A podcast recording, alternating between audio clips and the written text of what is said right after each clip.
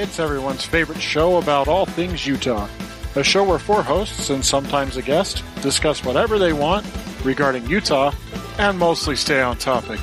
It's the New Utah Podcast with your hosts, Bree, Chris, Jeremy, and Jessica. Well, it's episode 249. I think I got that number right. I don't know. They all meld together at this point of the New Utah 249, Podcast. you're correct. Um, and, um, you know, we're all in different places except for Bree and I because yeah, we live together. She has to go to bed next to me and wake up next to me. So uh, I forced her to actually. I put a I put a chain on the bed and like attach her to it so she can't. That's not true. There's no chains in our bedroom. I have threatened to chain her up down here though in the studio in the basement. But if we did that, you guys wouldn't be able to come over because no one can actually know.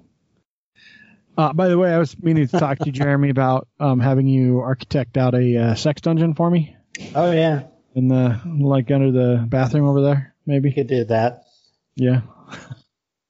Just dig out some more space. Bree does not look amused. some Yeah, 'cause hooks, some uh, plenty of room for a nice chest. You get you know some leather game suits, right? Go all out. Make sure. Hmm, sounds fun. Yeah, that uh, that voice you guys all hear is uh, Josh Cameron, who is uh, joining us again for the show. Um, he's, Uh, How hello. many times you been on the show, Josh? Um, what is this? Third. Three or four? Third I think time. this is three. Three. Three. Okay. He's been on the Yeah. show a couple times. Yeah, it's it's fun. I've always uh, I, I enjoy your your point of view. I, I enjoy your love of politics, right? And how you can kind of tie everything back when when when trying to. Yeah, I, I usually try to tie everything back to like. I've been listening That's Chris's to. uh, job. The rest of us just drive the train off the cliff. Right. Yeah, if I stop steering, if I get up to like go to the bathroom or let the dog out and stop steering, um, things go to shit really fast around He here. comes back. We're hanging off the chandeliers, breaking stuff. I just come back and then like I go to I go to edit later and it's just like Quiet. chunks of huge silence throughout the whole thing. I think the only thing I really bring to this podcast is I'm constantly talking like I don't actually I'm never quiet. Which is kind of what you want, right? Even if you don't have anything to say, you can at least pretend like you do, and then be like, "Oh wow, this this Chris guy, oh, I like it, I like it." That's basically all I ever do is pretend. So That pretty much sums up our podcast. We just talk. I've ever talked about my nickname That's because that's before? what a podcast is. Even if we don't know what we're talking about. It is really just talking at each other and people. Have I ever told you guys about the the the trivia nickname that I have? I don't know if I've ever brought it up on the show.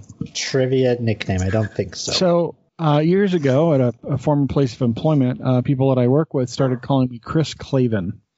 So it's a reference to Cheers. If you guys Yeah. Cliff. Cheers and Cliff. Cliff, Clavin. And Cliff. so trivia, that makes sense. But what, was yours actually knowledge. accurate? No, or it yours a bunch of garbage. So the thing is, like, I don't know where I pick up all the stuff that I pick up, but I pick up lots of shit. The of bottom shit. of your shoe. Yeah, pretty much. I pick up lots and lots of shit. And like, just in casual conversation, you know, I have numbers and facts and things in the back of my head that are just, they're just there. And I'll just pull one out. And I say it with such authority that people just automatically believe it. I don't. Um, but most of the time, I, I would say I have probably like an 85% success rate. Uh, so when people do challenge it, I'm like, no, no, no, go look it up. And they look it up and they're like, how the fuck did you know that? And I can't honestly tell you how I know that. I just pick up random trivia facts. I get. I remember I'm like random too. facts, but I can't remember people's names. Can't even remember my own kids' names sometimes. But I That's can what remember happens when you That's have why you have too many. Yeah. Uh huh. You gotta write them down on your hand. Just get them tattooed on your palm. so you don't Uh, forget. like memento. Like, what was your name again? What was I supposed to do with you 18 hours ago? pick a pick a hand and go down each finger because you have four of them, and you can put That's Heather's right. name on like your thumb. It's right. So you're like Heather is the wife, first Julia, second Maya. You just Third do what Sean does and just call him kid one, two, three, four, and zero. Yeah, yeah. That is One, something that two. happens. Yeah. Uh, so anyway, um, I don't know. I don't have anything important to talk about really uh, in my life this last week. It's been pretty nonchalant, to be honest with you. Um, Jeremy, I see that you caught the rat. So we caught Chungus. You're sure? Big rat we've been trying to catch since last summer. The problem is apparently he's got a cousin that has followed him along because we discovered the cousin the other day. We caught Chungus, I want to say Friday or Saturday. How do you know He you didn't was catch the cousin? Or He the filled uncle. He filled Yeah. the whole trap. And now there's another one out there. It's a different color, so I know it's a different one, but This is like a bad episode of Did you- Tom and Jerry, where like you know Speedy Kind of. Gonzalez's cousin, some random obscure, right, esoteric, you know, character that's there for two episodes across Yeah. three seasons, He just kind of showed up. Hey, what's up? the Lone Ranger's cousin's horse. I remember Speedy Gonzalez's cousin. Uh, every once in a while would show up. Hey, Um, it's Slowpoke, right? yeah, yeah. Uh, and I think Chungus was probably that slow. So Yeah, did you take so pictures? you call Did you Slowpoke, take pictures me. so that I could actually see this rat that looked like a ferret? No, I should have. Yeah, you you thought he was a squirrel last summer when you saw. Yeah, it was freaking huge when I saw it. And that was like a almost half a year ago. The thing the is, summer. he goes from neighbor. He goes up and down the neighborhood, so he doesn't stay in No, one place for no. long. He went up and down But the we neighborhood. caught him finally. Past tense, Jim. Past tense. He is no more. Did you feed him to one of the dogs or the chickens? Because the chickens were right. afraid Roast him him. on the Dog. fire. it was almost as big as the wieners. Did you did you spit roast him and then eat him? nope, I put him in the du- in the dumpster. That's probably wheat better. rat. Ebola's a bitch. You know, Yeah, it's a big fucking rat though. How how much do you think he weighed? Truthfully, two or three pounds that's for a big rat. fucking- That's massive. that's really big. It's like a New York City rat. Because my live trap that I have, it filled the whole thing. Well, I don't know. I don't know if you realize this about Jeremy's yard, but it's like a smorgasbord. There's no reason. A smorgasbord, a Yeah, there's everything. He's got free chicken feed. He was putting out all kinds of free food on rat traps. Like There's like- Templeton. there's there's there's fucking boxes full of garbage for rats to eat out in the garden. That's just Jeremy's house. That's not everyone else's. I mean, yeah. you're lucky that they didn't start eating chicken eggs. Well, and yeah, I mean, with the dystopia of the uh, housing crisis and renting crisis, I, I wouldn't be surprised to see people just throwing plywood out on their front yard, just lifting it up to catch the mice, have their kids out there like clubbing them, and then instead of people going out to like poison the voles out in like daybreak, they'll capture them for food and like yeah, and then then you'll you'll you'll have some sort of like kick up stands of uh yeah This is a street roasted- vole tacos. Hey, anyone want a roasted vole taco? right? And um, there's gonna be a whole market. Like, I mean, people have to Honestly. adapt to survive, and this is the the desperate like gasoline wars that we'll be heading into. Right? It may not be the Thunderdome, but it'll certainly be some some sort of uh, rendition of Mad Max.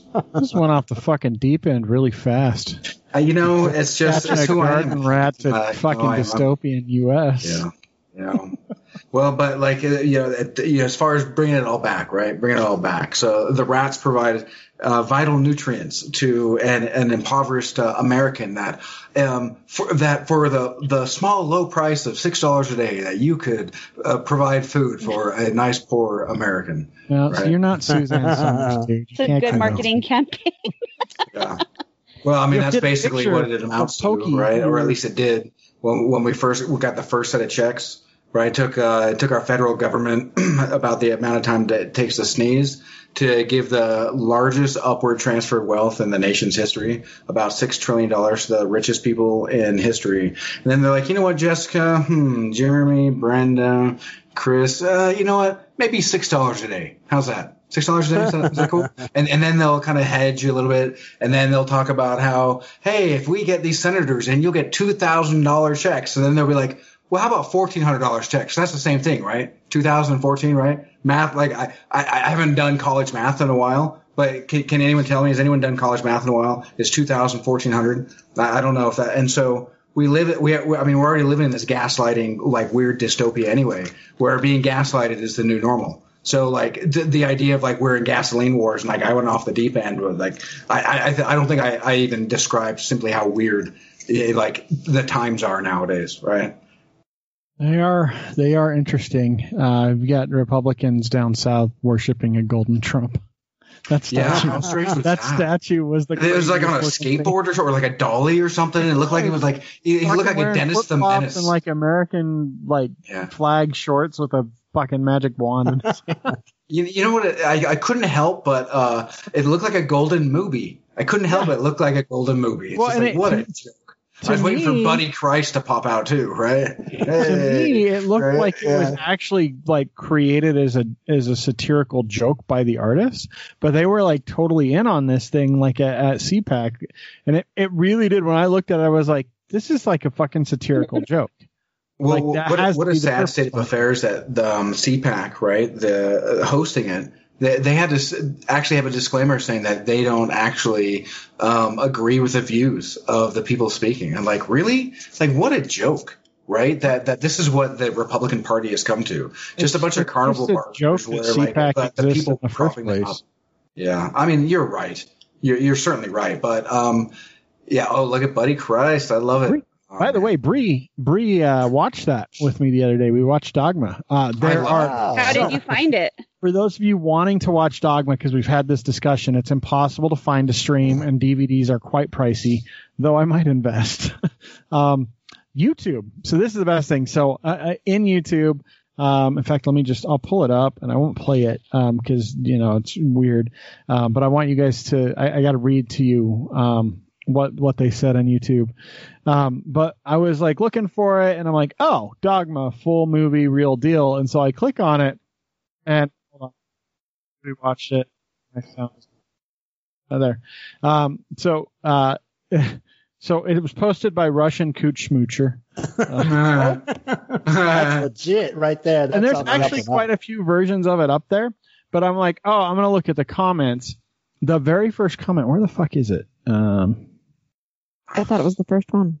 uh, it was the very first, and now it's not the first anymore. So, um, but it was like uh, an official like YouTube uh, YouTube help or something account that said, "I'm just gonna forget I saw this." That's Up awesome. That's So- true respect right there. Yeah, fuck you, Harvey Weinstein. This is why we can't see this movie, is because you own the rights to it. No one wants to fucking give you any money. yeah. Oh, But but whole- you know what though, Chris? Uh, how how could we have known? Right? How how could we have known that this pervert who got all this money, who like made all this money by being this perverted, lecherous, you know, guy who everyone knew about, that who Courtney Love in the '90s said that uh, if Harvey Weinstein uh, if Harvey Weinstein invites you into his hotel room, don't go. Right? This was this was as open of a secret as uh, what's his name from NBC, right? And so I mean, people were roasting these and just like open jokes, and then now they're like, oh yeah, that's right, I'm part of the Me Too movement. And then you know Harvey Weinstein is, is best friends with Oprah, who who's you know what two doctors that she peddles or has uh, brought to to power, you know Dr. Oz and uh, um, Dr. Phil, just talking just talking about how a vaccine is not possible or it is possible or a vaccine's going to kill you or it's not. Just talking about all sorts of craziness uh, all all over Fox News, and this is what this is what Oprah is, and Oprah is now like in this overlapping, like 100% overlapping Venn diagram with George W. Bush and Ellen DeGeneres. Like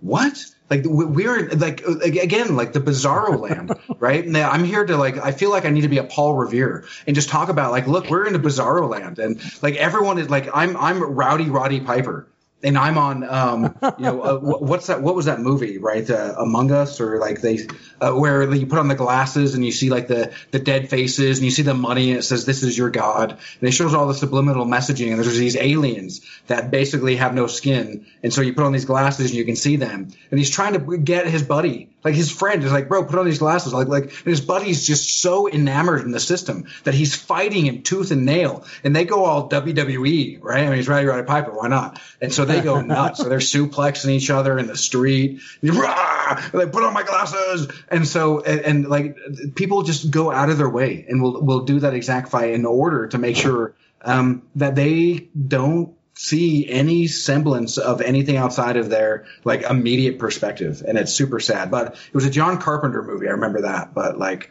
yeah i, I can't remember the exact uh, name uh, slavoj žižek the philosopher he uh, he critiques it right so this is another another reason why i really like it Hey, uh, uh, speaking of things that um, are obscure, Jess, what about Real Housewives of Salt Lake City? Is there an update? Yeah, it's done.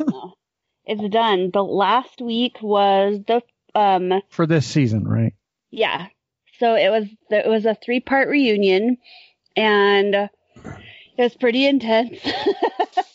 but um, Any cat will- fights? No grandpa oh fucking. yeah, no, but all of the husbands did come on the third uh installment. Did, did And- Mary's husband have a walker? No, but Chris, I have news for you. Mary admitted that it wasn't in the will. Ugh. Of course it wasn't. It's just And they're fucked like, up. what just happened? Anyways, so it has been renewed for a second season, and I believe that they, I think they've already started filming. Um, so I just think because- I think you need to send in a fan request, and that their their group trip be a renewal of vows for Mary and her husband. totally should. we can tweet. Listen, a, a couple of them are like pretty responsive on social media, but that's actually something that I kind of want to touch base on. Like, I get that these women put themselves out there, but the people that comment on Twitter are mean and hateful. And like when the show started, the they were way more active on social media than they were like towards the end. And I just I don't understand the psychology So- behind it- getting online and like berating people that you don't know. Like it just doesn't make sense to me. Is this is this like the first time that you've recognized that happens? Because it's literally every time. no, no, no. I know. I know that it. uh, No, I know that it does. No, this is not a first thing, but because we're talking about the show, and because they're real and we're- people. yeah, But I mean- are they? Are, I mean, No, are they? they I mean, I get that they're No, real people sure. acting, but like they're No, selling they themselves. They're, they've They- they've marketed themselves as a product, right? And like if you go to the grocery store and have like a dinged up product, you're gonna be like, I don't want that. Like, and so if they're selling themselves, like, of course you're gonna go out there and say, like, why would I get that dinged up product? Like, what? And then you poke, and so I, I, I have Brands no. are cheaper. Yeah. I don't I- know. totally- You probably haven't listened for the past couple months, but Uh. instead of focusing on the gossip of the show, which is super easy to do, and there are plenty of podcasts that do that. For sure. We have really been trying to focus on these women who are local Utah business owners in our in our community who Okay, are enough, providing jobs, no, I like who you know have families who are supporting families, you know, by employing people and also the businesses that they've been visiting throughout the show. Sure. And so um so that's that's a fair perspective. Okay. yeah like I, I mean it's it's about as local as it gets and you go into the show and you're like nah we all know how the housewives franchises are Right. and having watched past ones i I wouldn't say we all know how the Housewives franchise. is. Yeah, Hey, I- listeners, listeners, I'm I'm sure there are pretty- listeners that know what the housewife franchises are like, whether you've seen it in the news, in your social media. Like, this is like the 13th edition, I think, or something like that. And I feel that these women are more relatable than we wanted them to be for our community. So, um, Yeah, I mean that is true. There are a lot of women that are married to men that are way too old for them in Utah.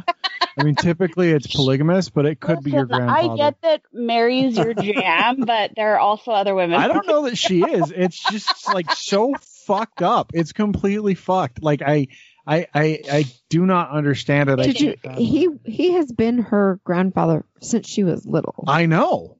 That's what's really when we we discussed this a, a couple of weeks ago, and when I found that out, that was even more fucked up to me. It wasn't like grandma had been dating, you know, was was with grandpa, step grandpa for five years, and then she kicked the bucket and they got married. No, like like married grandpa 30 was years. grandpa when she was like eight.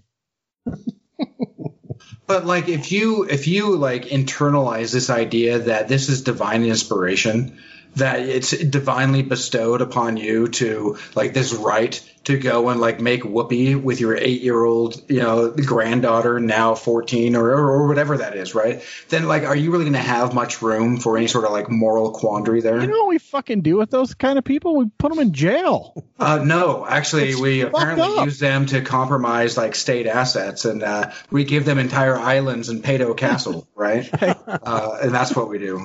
Yeah, You know, the CIA has its ways, man. I know it's man. Yeah, um, I- I, mean, and just- look, you know, Harvey Weinstein, right? I can't imagine that he's not touching little girls. I know that, like, he he's touching he's touching low hanging fruit. No, he anyone that doesn't he can touch Yeah, attack. he's not doing himself. anything right now. Yeah. Well, of Yeah, course. he was only ever touching himself and apparently plants and things like I know. right? True. I still like that that whole thing with with Weinstein and like Louis C.K. got kind of in trouble for that and Kind Uh, of. But like Well, Louis like, C.K. he's was kinda- like making jokes. He was making jokes and stand up about like about this, like, uh, and so like he really made light of it until he was caught. So it was, it was really interesting to see. I don't think Go ahead. so. Here, here's the difference. I don't, and and and maybe I don't know the full Louis C.K. story, but Louis C.K. did that kind of shit. But Louis C.K. wasn't doing that kind of shit like, oh, I'll get you a job. It was just like creepy fucking dude. Like, Yeah. hey, watch me jerk off, even Right. though it's uncomfortable for you. You can leave. There's the door. I'm just gonna do this right here. Fucking Weinstein was like, if you don't sit here and watch I'm me jerk off into a job. plant, you don't get a job, and I'll ruin your career. And and, and so he had the kind of power to do that.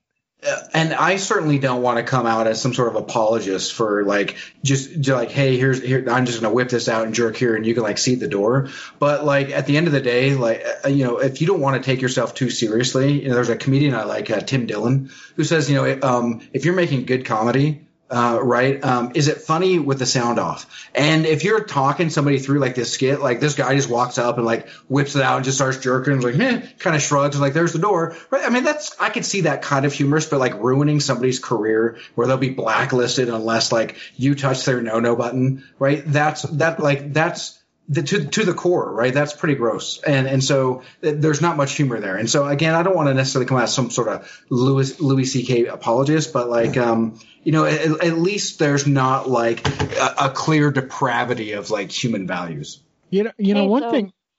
Oh, go ahead, Jess. Oh nope, it's okay. I was gonna say, you know, one thing about the the the Me Too movement in general, um, uh, you saw like you saw a lot of power coming out right at first, right, with Weinstein and Louis C.K. and a few others, and then you had some people like um, who's the Indian guy? Uh, what's his fucking name? I can't Was that think of it. the conservative guy? No, no, uh, I, it's not Asif Mon- Mandvi. Um, I don't fucking remember. Um, what the fuck is his name? But like some girl came out and accused him of the same thing. And he's like, no, that's not, not what fucking happened. Uh, and he ended up like kind of disappearing for like six months and then came back and everyone was pretty supportive of him. Like, nah, she's full of shit. Like that's not the same kind of deal. Uh, oh, and I, that's right. I, did hear something. I can't remember what his fucking name from is. Parks and Rec. Yeah, yeah, yeah, whatever that guy's name is. Yeah, I, I know who you're talking about, but I can't think of his name. I have to look it up. Um, but I, I, I noticed that a lot um, with with Me Too is is a lot of that stuff. Uh, no, it wasn't Tom Haverford. It was someone else. Tom ha- uh, Tom Haverford the the the. Yeah, I think that that's the that's his name, but that's not. Uh, uh, maybe that's the character name. Who the fuck played him? Aziz It's Ansari. Aziz That's his name. Ansari. Yeah, like Tom Haverford's the fucking character name. Aziz Uh, Ansari. Yeah, that's yeah, right. Aziz is the guy that that happened to. That's right. But my, my point is, I, I think there was, uh, and maybe it's just because guys run everything, but there was a lot, uh, a lot smaller response in terms of like after that initial push of a little bit. Maybe it had something to do with the president that grabs people by the pussy and like that was just fine. Um, but it kind of the the movement in a in a large sense died down, and it wasn't just like everyone being crucified for for every little thing that maybe wasn't really a thing. Um, but there is something, and I I still maintain this through the whole thing. There's something to be said about you know you, you've got to trust the woman. You know, you can't like there's there's a fine line between innocent and, until proven guilty in this country, which really doesn't fucking exist, and and and um, you know trusting and protecting a victim, uh, um, and and really investigating and making sure that that person is safe, uh, and things aren't happening to other people. Um, but you know, I I think for the most part, you you have to give women a, a space where they can feel comfortable coming out and saying those things because it's it's fucking staggering behind closed doors when you ask people, you know, in a survey fashion it's anonymous, how many women are sexually molested, are victims of sexual crimes. It's it's absolutely absurd. I mean, Basically- like, I, I certainly think it's worth to, like, we need to give space to, to think that, uh, somebody wouldn't come out and make such a, you know, a grand, um, uh, accusation that has such gravitas behind it, uh, unless it were unless it were real. So I think that we should trust that they that they understand the gravity of the situation. Um, but the idea of believe all women, like it's exactly how they said, like that's just absurd. And that's just like this crayon drawing and like this picture that Democrats really ran with was like believe all women but except for when it's Sarah Palin or like Michelle Bachmann or like what about this uh, who's this lady from Georgia? The uh, why why can't I think of her name? Um, the one the QAnon um, and so like you know they're not gonna Marjorie Taylor Greene right? And so like w- what about believe all women there right? Are we gonna believe all women when they and so, so it's just I, I certainly agree 100% that if somebody says hey I was raped. That we need to trust that they again understand the gravity of the accusation, and we should uh, fully uh, vet. Um, the idea that that other person's automatically guilty because we believe all women just again is it flies in the face of the justice system that right we like you're you're innocent until proven guilty so um, there's a lot of cultural backlash and like the culture wars which I think is where um, Trump really won right like people, people made such a huge deal over that, you know, grab him by, you know, grab him by the, the P word, if you will. Try to watch my language. Um, and, uh, and, and, and the thing is, is, uh, um, uh, there's people are like starving, right? That are about ready to get like kicked out of their house, right? They're working two jobs. Um, and like th- what Democrats are worried about is like, like words, right? Right. Uh, Trump at the time was actually uh, running left of Hillary Clinton, right? He he said, let's not touch Social Security. Um, he he said, let's get out of, get out of these uh, endless wars, right? And this isn't something that Hillary Clinton was doing. In fact, uh, even when Bernie Sanders was like, hey, fifteen dollar minimum wage, right? Trump really uh, started talking a big game on populist rhetoric about like you know the working class really really are owed something, and Hillary Clinton really gritted her teeth and said. "Eh, how about twelve dollars, right? Because like I get fifteen dollars is kind of it's like barely scraping by, but I really don't want you to scrape. I want you to starve, right? And then that brings us to like Mitt Romney. Like, uh, you know, have you been following Mitt Romney's UBI that he's proposed? His FDI. How do we go his from Real Housewives to this? Yeah, I don't Because it's just who I am. It's who I am. It's who I am. Josh just wants to talk about. I know. I know, right? Well, and it, like the thing is, is like, um, so I have been in this weird space. I've been really focusing. I've been trying to learn Spanish, um, and I, I'm not the best at it by any means, but I'm trying to teach myself through uh, Spanish with Paul. If anyone's done that uh, online course, uh, um, I'm also. Um, um, I have a master class subscription, and I did uh, uh, Doris Kearns Goodwin's, and she really went through in depth of like the um, the Roosevelts, both Teddy and Franklin, uh, Lincoln, and so like the roots of what Mitt Romney is doing, ironically, is outflanking the Democrats from the left of basically saying, hey, no more this this dumb welfare program where if you make like a dollar more extra a year, then you're all you you lose out all the benefits. So you make a dollar extra a year and you lose eleven hundred dollars in benefits, right? And it's just like straight up like here's like I think the numbers I got um if I'm not mistaken were something on the order of um if you have a kid under five, you get 350 bucks a month. Uh, kid under sev- 17, 250 bucks a month, maxing out at 1200 a month for a family. Um, also $1,400 for a kid on the way and money for like baby supplies. Like, uh, like how, how, how's that in any way uh, objectionable? And, um, that FDR style policy, right? This very New Deal style policy is very in root with uh, American values, right? You talked about, you know, your big thing here with the housewives is about showing the, the business values, right? We, we really focus on entrepreneurs. They, they're these magical creatures that put everything on the line. But like, what about the working class and the business class, right? The guys who have to put the nine to five and then maybe turn around and have a, a hustle on the side just to be able to put food on the table for their families, right? If they get laid off, right? That doesn't mean that their mortgage is suspended, right? There's a moratorium on all their bills. No, they still have to keep up on their bills. Otherwise they're out on the streets. And so, you know, we have all this uh, rhetoric about how bootstraps, bootstraps, you know, don't, don't ask uh, your country what it can do for you. Ask, you know, what you can do for your country. And we've done that. Right? If you're a taxpayer, you pay for other kids to go to school, you pay for roads, you you help the infrastructure so people can can continue uh, being involved in the economy. But like, what has the government done for us? They gave the the largest upward transfer of wealth in human history at the federal level, um, and uh, basically, again, for six dollars a day, you too can uh, can sponsor a poor American, and it's just so sad that we. Um, that we've lost rule of uh, view of um, of what it is to be a patriot, right? Every every uh, Republican in the House voted against the 1.9 trillion stimulus deal, even though 60 percent of Republicans uh, actually support it. And so, like, th- there's a real schism. There's a real schism in, in in the politician and the voter. Anyway, it looks like you're trying to say something. Sorry. it's okay. It's okay. I was actually gonna gonna come back to some housekeeping business. Um, you know, our our friend J.C. Carter that we had on the show. Um, Oh, I don't know, it was a while ago last time we had him on the show. Couple, Um, but well, we talked three- about three months ago ish. His Yeah. comic, right? yeah, we, Yeah. we talked about the Shaolin Nun. Shaolin Nun, and he is in the middle of trying to kickstart the second edition. Uh, he's uh, about halfway through his goal. He's got about ten days to go. Um, and so he needs, you know, he needs some more backers so that he can pay his artists. Uh, it'll actually help fund this one and art for the next issue.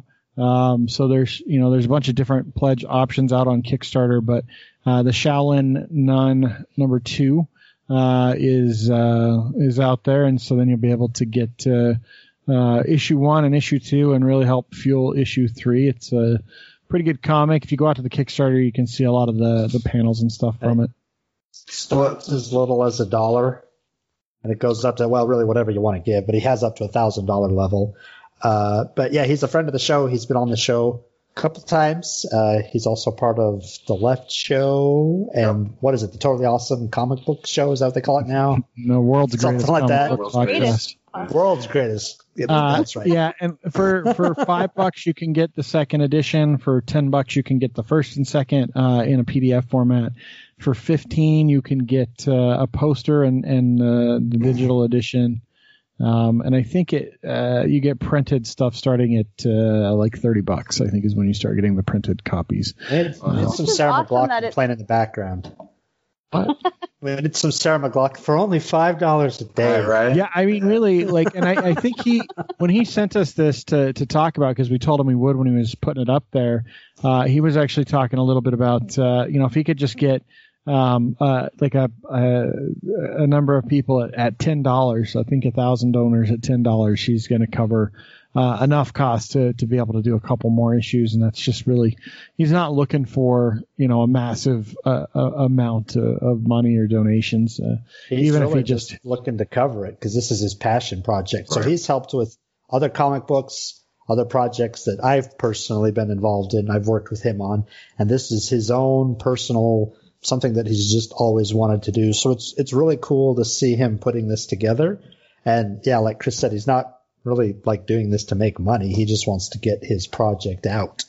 Well, well, more than that, like this guy is also like connected to uh, the Nerd Store, right? Part of that is the Uh-huh. Show with Jeff Bell, and the Nerd Store puts on what's called the Wasatch Comic Con. And so Wasatch Comic Con, instead of it being like the San Diego Comic Con, it's like, hey, there's Chris, there's Chris Hemsworth. Let me pay five hundred dollars to get like a signature and like a hey, how are you? Right? Uh, it's it's like, hey, here's here's like the inker for like the latest Deadpool. Right here, here's actually the the artist. Right here's the working class people. Again, some of the things that you guys really like to highlight on like the the Real Housewives. Right here, here are the real working class heroes that bring these things to light. Right? And uh, um, you know, Carter's a, a big part of that as as far as like peripheral involvement. And so like that's freaking neat, right? And supporting local people that so that that like bring these joyous things to light is, is actually pretty rad.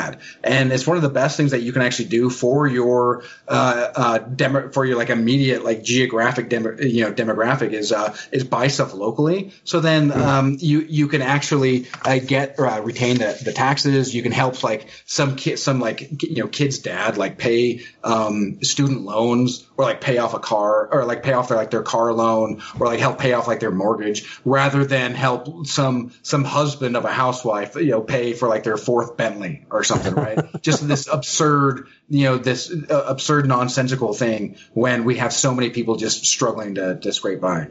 And I think that's freaking honorable. Like, here's this guy coming up with like magicking up this comic. That's freaking rad, right? Yeah, and it's then cool. uh, again, just being a big part of that that working class. Yeah, I'm a I'm a big working class champion. Weird. Had no idea, Jeff. I know, right? I know. Uh, I think for the for the rest of the show, we, we really want to talk about uh, you know we're we're right at the end of the legislative session uh, for 2021 here in the state of Utah, uh, and we typically do sort of a, a breakdown on some of the key legislation that's out there. Um, and and again, the, the the best resource if you want to go check out what bills are actually uh, going on is just le.utah.gov, and they have all sorts of, of tools there to find uh, bills in 2021, um, what stuff is is being amended, if it's being passed, if it's stuck in committee, all those sorts of things. Um, but there's some a handful of bills that we kind of wanted to go through uh, and talk about a little bit. Some key bills uh, that are out there. Um, there's actually a, a, a couple of them um, tied to some some pretty key issues. Uh, one of them is uh, uh, updating some some uh, criminal reform for domestic violence. Um, It uh, modifies circumstances. It's uh, Senate Bill 64 from uh, um, I can't ever say her name. It's uh, Senator uh, Iwamoto. I think is how you say yeah. it. I don't know. Um, but basically, you know, all the evidence in Utah shows that, and it's not just Utah. Let's be honest. The domestic violence is pretty cyclical. It escalates uh, over time, and so this bill modifies uh, the circumstances where you can start to enhance penalties for domestic violence offenses. So, kind of gives the the state some ability to uh, become a little bit more severe in penalties. Honestly, uh, I'm not a big penalty driven kind of guy. Uh, I don't think penalties deter the behavior. Uh, I think that they just are uh, the enforcement for the bad behavior. But I think once you have a domestic abuser, um, they're they're always going to be a domestic abuser, and they they probably aren't good for society to be out running around. I, I agree, but I think the penalty is what wins votes, right? And Yeah, like to, to like grab your crotch and say, look how look how strong I'm being to all these mean guys, right? I'm not actually I'm not solving any problems. I'm always coming after the fact. I'm not like addressing any material conditions that have everyone on the edge to where they snap and they're they're punching at each other in the face, right? Not actually trying to help the human condition. I'm just policing up after the fact that how dare you snap that you're working three jobs, can barely eat, and then somebody cuts you off in traffic and you're so fried and so on edge for you know can barely sleep that you just freak out, right? How dare you? What a, what a what a garbage person you are, right? Yeah, yeah. Uh, Elizabeth Weight in the House. That's Yeah. House Bill 212, uh, which is a homeless homeless youth protection amendment um, that uh, is trying to uh, up, update provisions tied to shelter and care and, and stuff for homeless youth in the state of Utah. It's a, you know, it's becoming a bigger and bigger problem here. Homelessness, um, not just in the adult population, but in particular in the in the youth population, um, is a big deal, especially in the LGBTQ communities. Um, you know, it's not a very loving state often whenever you come out uh, as being non-heteronormative. Uh, and so uh, there's, there's a pretty big homeless population, especially in the youth. So this kind of sets up some uh, uh, capability for younger people to get the services they need. You know, places to sleep, clothing, food, hygiene, those sorts of things. The One of my- strangest thing is, oh, go ahead. Go ahead. No, no, Uh, go ahead, Jeremy. I've been talking. I was going to say one of my favorite new ones is that new license plate. Did you see that? The new dark sky license plate. Nice. Yeah, Which it, is pretty- it, pretty it didn't cool. it did it it didn't it go fail? far. Yeah, oh, it's that's done. too bad. Yeah. Yeah. Yes. They they said that it was too it would be too hard to the like the design that they had would have been too hard to see by um Yeah, it's hard to read because it's like Oh. blue. It's dark blue on lighter blue. That makes Um, sense. So they they could come up with a new design um, and and probably get something passed. I mean, Utah has 21 dark sky places through that throughout the state, so Yeah. um, that's a that's a big deal. Um, but uh, yeah, you got to have the plate be readable, and You all know, of those coming- plates, custom plates, are are charitable organizations that are behind all of those. So coming back see to the lines uh, on the road in the snow. Why should we be able to see the license plate? That, you know what? matter? That's a solid point, right? Like, why should you see that I'm following rules that I have no ability to comply with, right? Um, yeah, for sure. Like, we, we have no we, we have no um, like desire to repaint with any sort of reflective, you know, paint, uh, and it's so ridiculous. But I wanted to come back to the homeless bill. What's so interesting is that homelessness is such a joke in Utah. We have so much data to show how ch- how much cheaper it is to actually house home- homeless, uh, um, uh, put people in houses, have programs to actually uh, tra- transition people into housing, um, and yet like we we uh, the only thing that we can get are these peanuts thrown to to the peasants and the serfs. They're like, well, how about a, a homeless shelter that nobody really wants to go to unless they absolutely have to because like you're not really safe there. Yeah, you might be safe from like the hor- the the monster at the house, but what happens if you're there? You can't really lock up your stuff, right? Some people can rummage through your stuff if there's COVID, right? People you can't really how are you going to protect your kids from from like these open spaces and like you know there's such we have all this data to show uh, real meaningful ways to tackle this and actually save taxpayer money in the process. But um, we are run by people who are conservative in like shareholders only, conserve the shareholder profit not conserve like the human values that drive really the, the the impetus for really Mormon doctrine, right? I mean, there's so much wonderful um, uh, ideas without like the ward system. Like my house burned down when I was two, right? We we lost we lost so much stuff and ended up gaining more stuff than we lost because the freaking ward circled the wagons, right? So these people who are already barely scraping by then give up what little they have in order to like prop us up who are they our house burned down. And we, we like treat this as like this hero story, which I guess in a way it is rather than like, hey, the government should have like come and said, hey, like you're now not active players in in the economy. We we're going to give you a hand up so you can start uh, getting you know making your your part healthy again. Like we need you to be a healthy player in the economy in order for this to be good and for you to be removed. Like we're noticing that, and so you know we really need to have this patriotic hand up way of looking. And uh, I I love the way that the that the ward system does it on their own, but I would love to see it in a um in a proposed like policy legislation. So what? I have a question for you guys. What happens if the resources are there and they're not being used? And I'm going to give this example.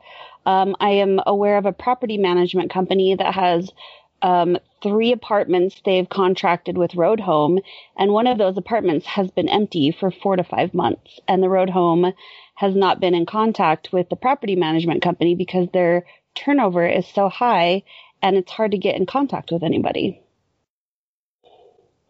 The turnover at the property management company.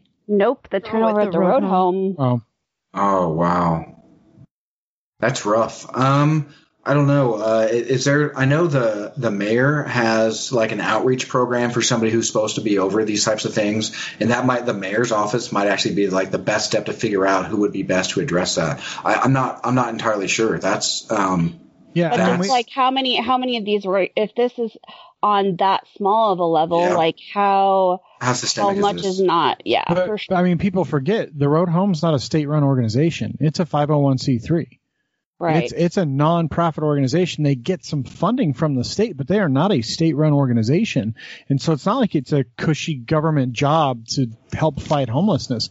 The government doesn't really want to touch the damn thing. If they can give Right. money to other organizations to do it, they will. And that's kind of what's gone on with the Road Home and with all the different Right. homeless shelters that have been built. The states help pay for those, and the county in particular in Salt Lake County has helped pay for those. But at the end of the day, they're not run by the county government. They're run by an independent organization that's a 501c3. And, you know, if they don't have enough funding to pay staff to stay there or support to keep staff there, you know, it's, it's, it, it comes back to being able to support them in a way that allows them to, to keep staff.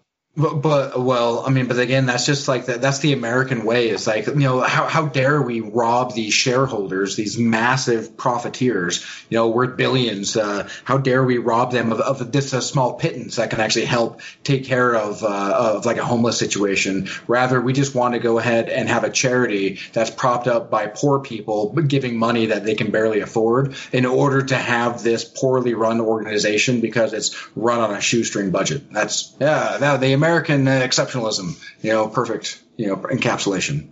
And that, I mean, that's the way it is in most places. There's not a whole lot of states that the state actually runs those kind of facilities themselves. Uh, and so, I mean, it's, it sucks, but that's what happens in a non-socialist economy. Like we're not, we're not a socialist nation. Um, you know, we try to act like we take care of our old people and our, and our homeless and our sick, but we really don't. That's just not, you know, that's not capitalism. That's not how capitalism works. So.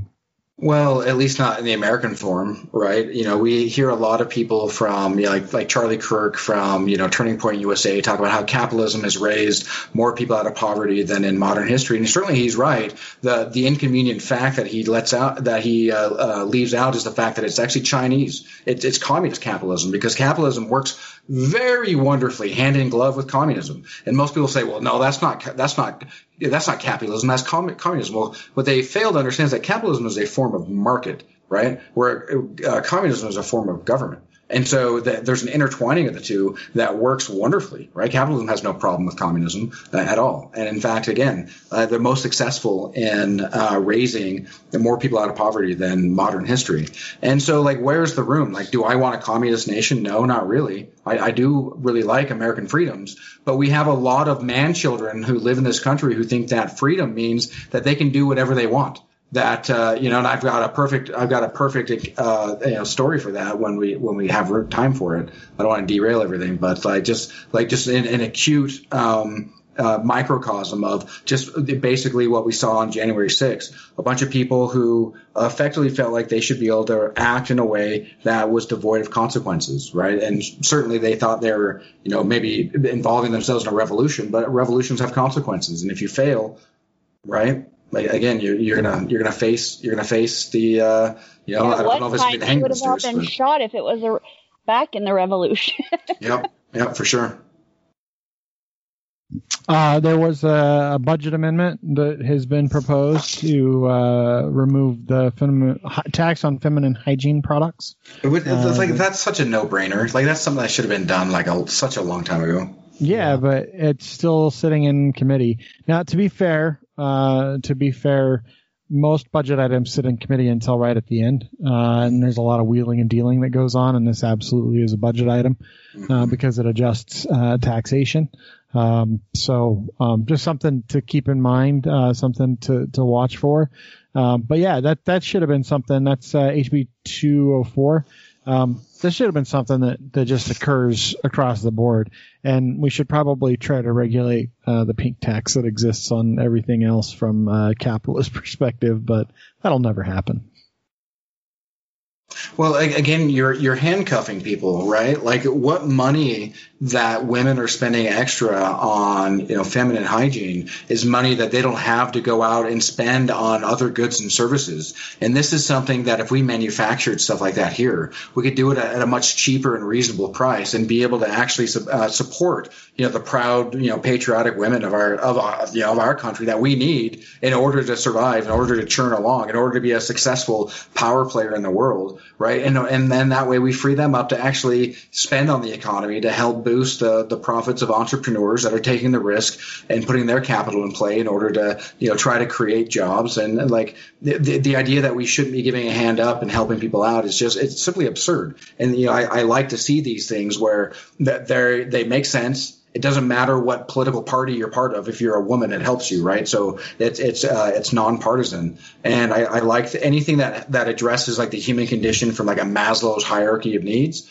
is something that has you know my seal of approval on it. Do you guys know about the pollinator bill?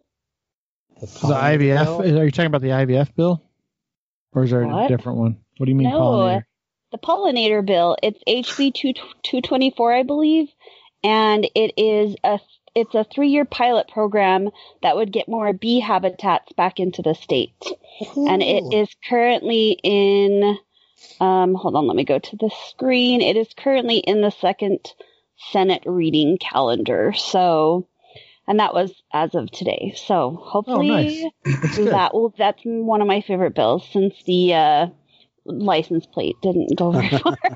There's also a, there's a bunch of changes being proposed to the cannabis uh, legislation, the medical cannabis stuff. Magically, uh, they figured out that people actually want medical cannabis and that we don't have enough doctors to prescribe medical cannabis. Even and though the people voted for it two years ago. the, the process for which they prescribe, I mean, basic, this is what's, this is what is so fucked to me about the whole medical cannabis thing. It's safer. It's, it's, it's a better choice for, especially for long-term pain.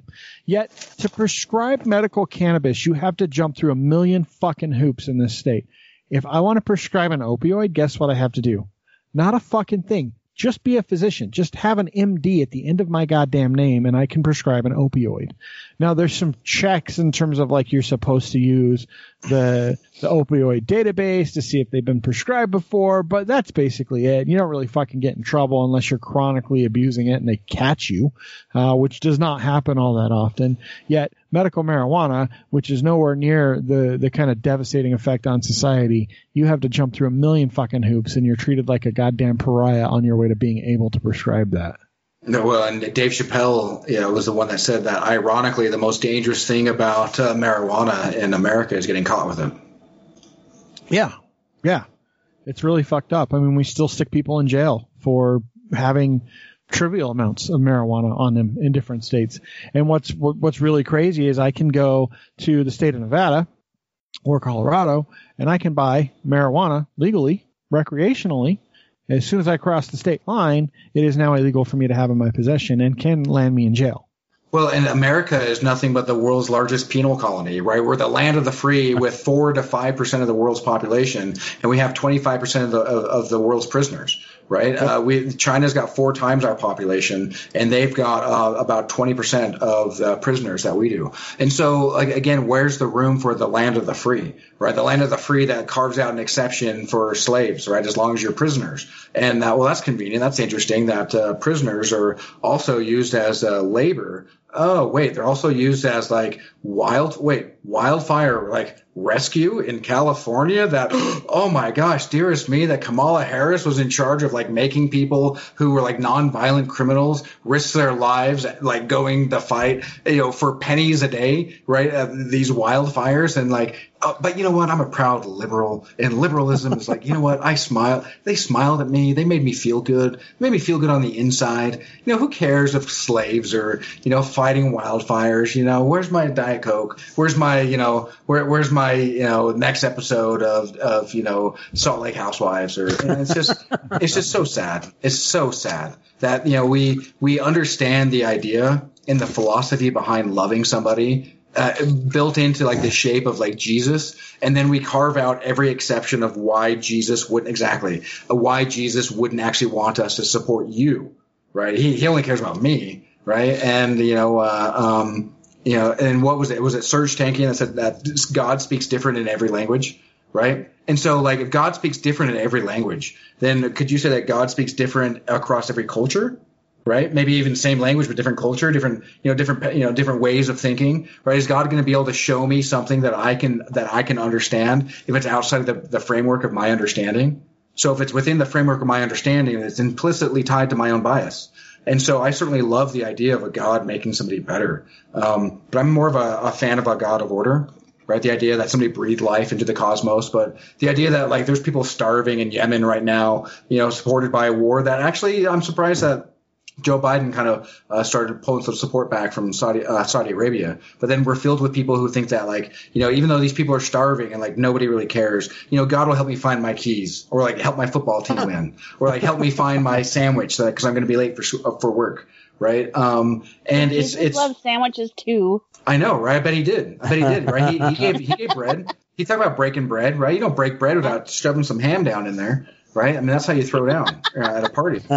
Um, and so, right there, there's there's real moral questions that I think that are that are really being prompted. And I again, like it's it blows my mind that it's a Republican that's coming up with sound policy, which is actually why I'm no longer a Democrat. I got screamed at enough by Democrats telling me to no longer be a Democrat to become a Republican. That seeing somebody like you know people like Saagar and Enjeti and policy like what Senator Romney is proposing. I actually, uh, I, I'm actually a, a Republican, uh, even though I've been a, a Democratic delegate for the last four years. Congratulations, Josh. Thanks. I know. Well, and people like me that uh, 100% party rated last election are going to have a little bit more difficult time I doing do that too. this year. Yep, because that is also one. How far has that has that made it? Uh, it's going to pass. I, I, I don't think this is the interesting thing is if it passes, I think Governor Cox said he would veto it. Yeah. Um, I don't think he was a big fan of it. Um, it would be interesting to see how far that goes because the Supreme Court's rulings on similar things um, basically kind of say that you can fucking do it. Like you, the state really doesn't have the right to stop it. Uh, that people can vote how they want and register how they want. Um, I, I don't know that I'll ever switch my party affiliation back as long as I'm in the state of Utah. Uh, just because there's not usually much of a primary in the Democratic side of the world, and um, you know the Republican side of the world just seems to always win here. So I just hope more people from California will will uh, will join Move our on over. Uh, there's some there's some other stuff as well uh, to pay attention to. One of the really big ones is House Bill 278, uh, which is the bill to change Dixie State University uh, and change their name finally from the racist uh, Dixie uh, moniker to something that's not quite so racist and inflammatory. Um, if if anyone tells you it's named Dixie State for anything other than the fact that we were a southern state in the Civil War and it's named after Dixie, which is a very fucking racist thing, they're full of shit. It's 100% racist, and St. George is full of racist motherfuckers. Uh, ask my daughter, who spent some time in St. George and got assigned some really fucking racist roommates. Yeah. So Well, old white people in, in Utah in general, right? no, when I was no. growing up, you know, I had these my were grandpa young that white would. college student females. That Oh, were okay. flinging So, the well, around. Yeah, Um, we're talking. She was just starting college, and she got assigned to a dorm room where they hung up a Confederate flag and used the N word and said, "Don't say things around Chantel because she's a liberal and she'll call you out on it." Like, There was a report from I don't know, maybe it was like 2015, uh, probably from like Secular Talk, like Kyle Kulinski or something. But there was a there was a black farmer who uh, said that the most racist encounters he's ever had in his life are from liberal uh, like housewives that have coexist bumper stickers, um, and these white well-to-do that just immediately a black man. Oh my God, he's black and he looked at me. and it's just it's so nuts. It is just It is. crazy. Uh, there's some uh, new state parks trying to get formed again. The uh, the Utahraptor State Park uh, that failed last year uh, has unanimously passed committee uh, this year. That's uh, HB 257, and I think there's another park tied in it, uh, Lost Creek State Park. They want to reestablish uh, in uh, Morgan County, another state park. Um, you know, that is one thing that the state of Utah does a pretty decent job of is is trying to preserve our public lands as as Utah public lands. Um, the you know federal lands though, we want to sell chunks of those off for oil rights. So Yeah. um, yeah, there's there's a, a bunch of different stuff. There's also a bunch of anti-abortion bills up for consideration.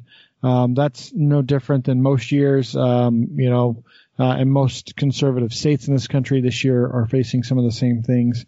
Um, there's bills up for uh, restricting the governor's power uh, during public health emergencies.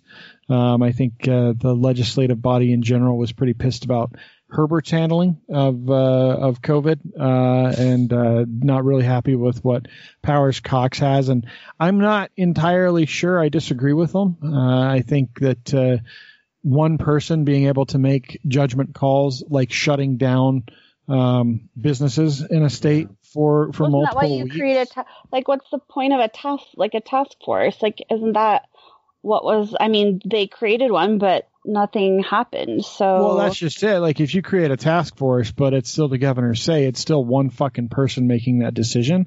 And I think that's a I think that's a little crazy. I think that's the type of thing that you call a special session for.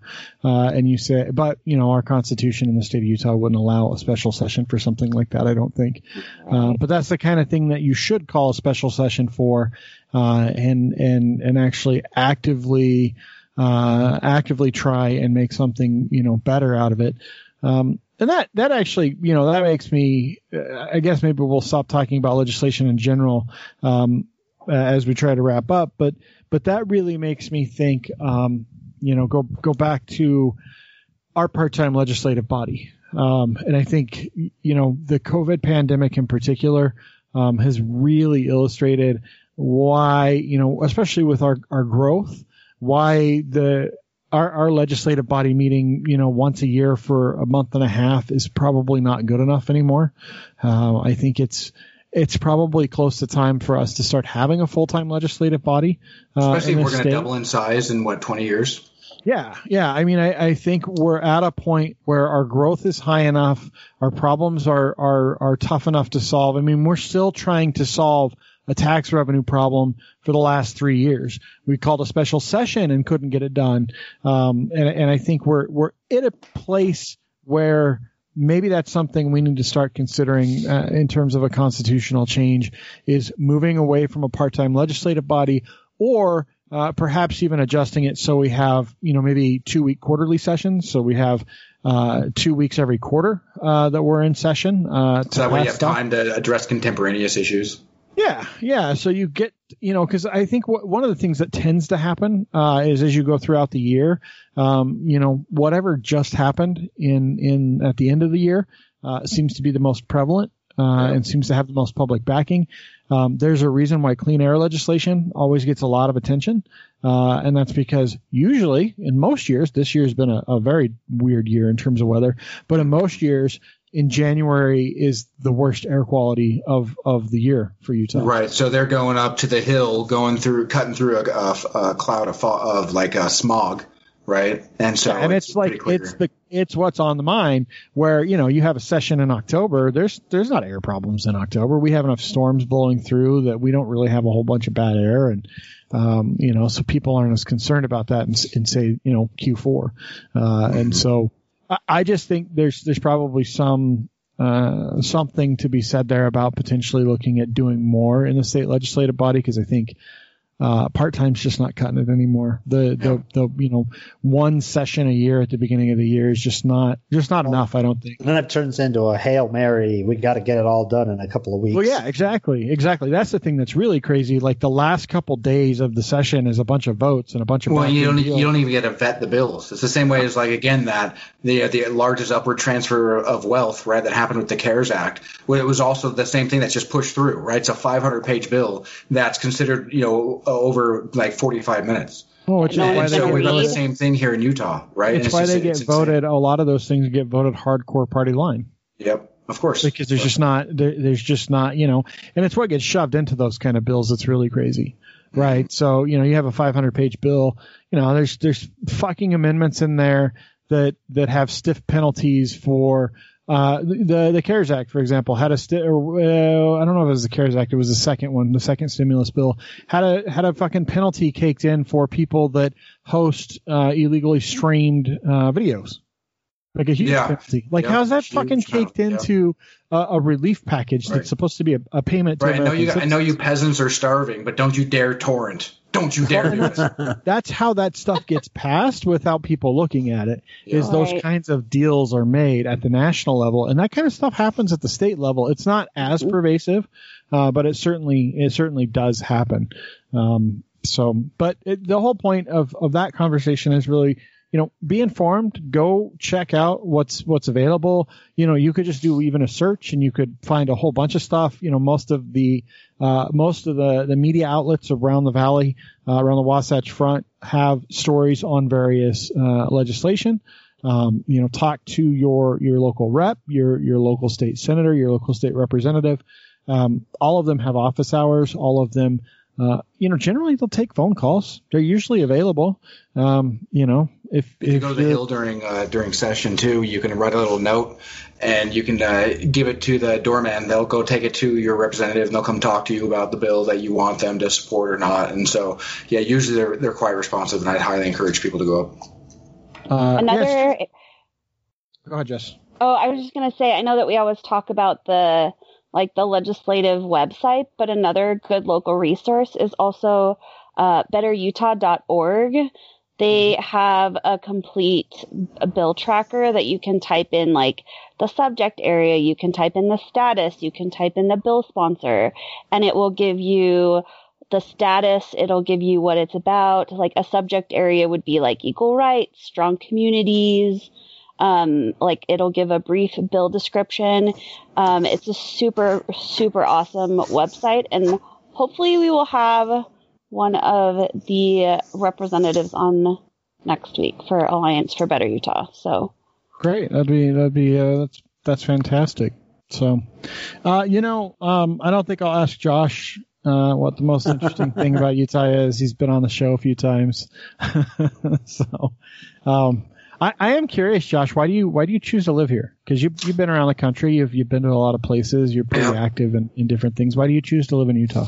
Um, you know, uh, I think part of it was growing up here, right, I saw my mom, a struggling working class person, she got a job at the University of Utah, didn't have a formal education, still through grit, got a job there, and just, you know, rose up to, you know, a, you know, directorial position and even exec, uh, executive assistant position. And so, you know, I think that as a kid, there was a lot of subliminal messaging there, like this is where success is. And so I think I was drawn back there, and here I am working at the University of Utah, working research, you know, working with kids, working outpatient data. So I think part of that is like I, am trying to like help where I can. Um, I'm a big fan of Killer Mike. Um, and Killer Mike said that said something that really re- uh, resonated with me. And said that um, you know a big problem with America is that people are always looking to get out. Right? If you don't like where you live, well, then when you become successful, if you become successful, uh, buy real estate at your hometown, so you can actually start owning stuff and making decisions in order to help uh, ameliorate things. Right? Because if we live in a country full of people where like they feel like freedom just means that they're free of the consequences and they can just act however they want. Um, well, then we'll we'll you know find ourselves in some pretty terrible places, right? You will have sincere people who are duped, whether it be by lying, right? Um, say through uh, like Trump uh, with saying that his, you know basically his feelings are hurt and that this is a stolen election. So you have people who legitimately thought that you know, hey, I'm starving, but maybe I can actually help and do something, and let me go part be part of this revolution. And so there's certainly going to be there's people who that idea resounds with, um, and I think here in Utah, like I have the ability to help. Um, it's certainly been difficult this year, right? I, I apparently moved above above a madman um, I've had a lot of legal, uh, just the police coming over to my house, and this guy's like been violent with me since like the day I moved in. It's just it's clearly insane. It's it's an acute representation of of again just what happens when you think that like freedom means that I can infringe all over your rights, but you don't get to talk to me. Like if if you want to infringe on mine, no, get the hell out of my face because I have freedom, you don't. Um, and we have a lot of that bravado and machismo, and it's it's disgusting. Um, and so if I have the ability to help um, a desperate people who uh, now FDR is almost poisonous to even think of, whose you know historical precedence is to support FDR. You know, maybe I can actually package my history, even though I didn't get welcomed in Utah as a kid, um, and aren't particularly welcome now, especially not in the Democratic Party. Um, but um, you know, maybe I can actually help people and bring things to light, uh, bring up conversations, bring up ideas that other people just are too afraid to talk about. And uh, that's kind of what draws me to Utah is that there's there's desperate people who really have the heart to do good and have done good, as I had talked about with when I was a two year old, my house burned down. And so I'd like to be able to give back to a community and, and help you know, again, maybe be that Paul Revere to talk about like, hey, you know, we really are in a, a desperate, bizarro world, right? Put on these glasses and don't suplex me right? yeah, you know, uh, I guess that's uh, that's that's where we're gonna end the show tonight. Um, we're gonna we're gonna be trying some new format changes uh, as as we go here into uh, year number five. That's a lot of a lot of yeah, shows. That's so awesome! Congratulations! like for real, a lot that's of, rad. A lot of shows. So it is. That's a lot of um, commitment too. That's hard. Every week, we haven't missed an episode yet. So, and uh, we've done a bunch of special episodes with with folks. Um, you know, I, I do want to take a moment to uh, to thank Folk Hogan again. Um, you know, they're you know those guys. Music is their life. It's their livelihood for for most of them. Support and, them uh, if you can. Go yeah, absolutely. Stuff. go to their website, buy their merch, buy their music directly from them. Um, you know, none of none of those guys are, are able to perform right now, so uh, we we just want to thank them and, and give them a shout out. Um, and uh, you know, make sure you're you're trying to shop locally. Um, you know, that's we don't say that enough. I know we say it a lot, but I still don't feel like it's enough. I agree. Um, it's, a, it's a big deal. Uh, you know, it makes a huge impact. You know, Yeah. spending spending an extra fifty cents uh, at uh, a local merchant as opposed to uh, going to Walmart or Target uh, has a huge, huge impact on the local economy. Uh, that mo- that money goes right back into the local economy. Um, so I would en- encourage you to do that. If you if you like what you hear, um, or if you don't, I don't really care. Uh, share Right.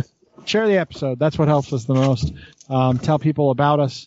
Um, you know, we're we're uh, we're always around uh, doing nice stuff. Um, so share it. Uh, you can follow us out on social media at TNU Podcast and uh, Facebook, Instagram, Twitter. Our website, thenewutah.com, features writing from all of us uh, in various weeks, um, and a lot of writing from Jess from the first four and a half years. Uh, but it's actually a really good resource, especially if you're trying to find something to do. There's a lot of COVID friendly things to do. Um, and, you know, just try to be safe. And uh, I think that's it. I don't May know. the force be with you.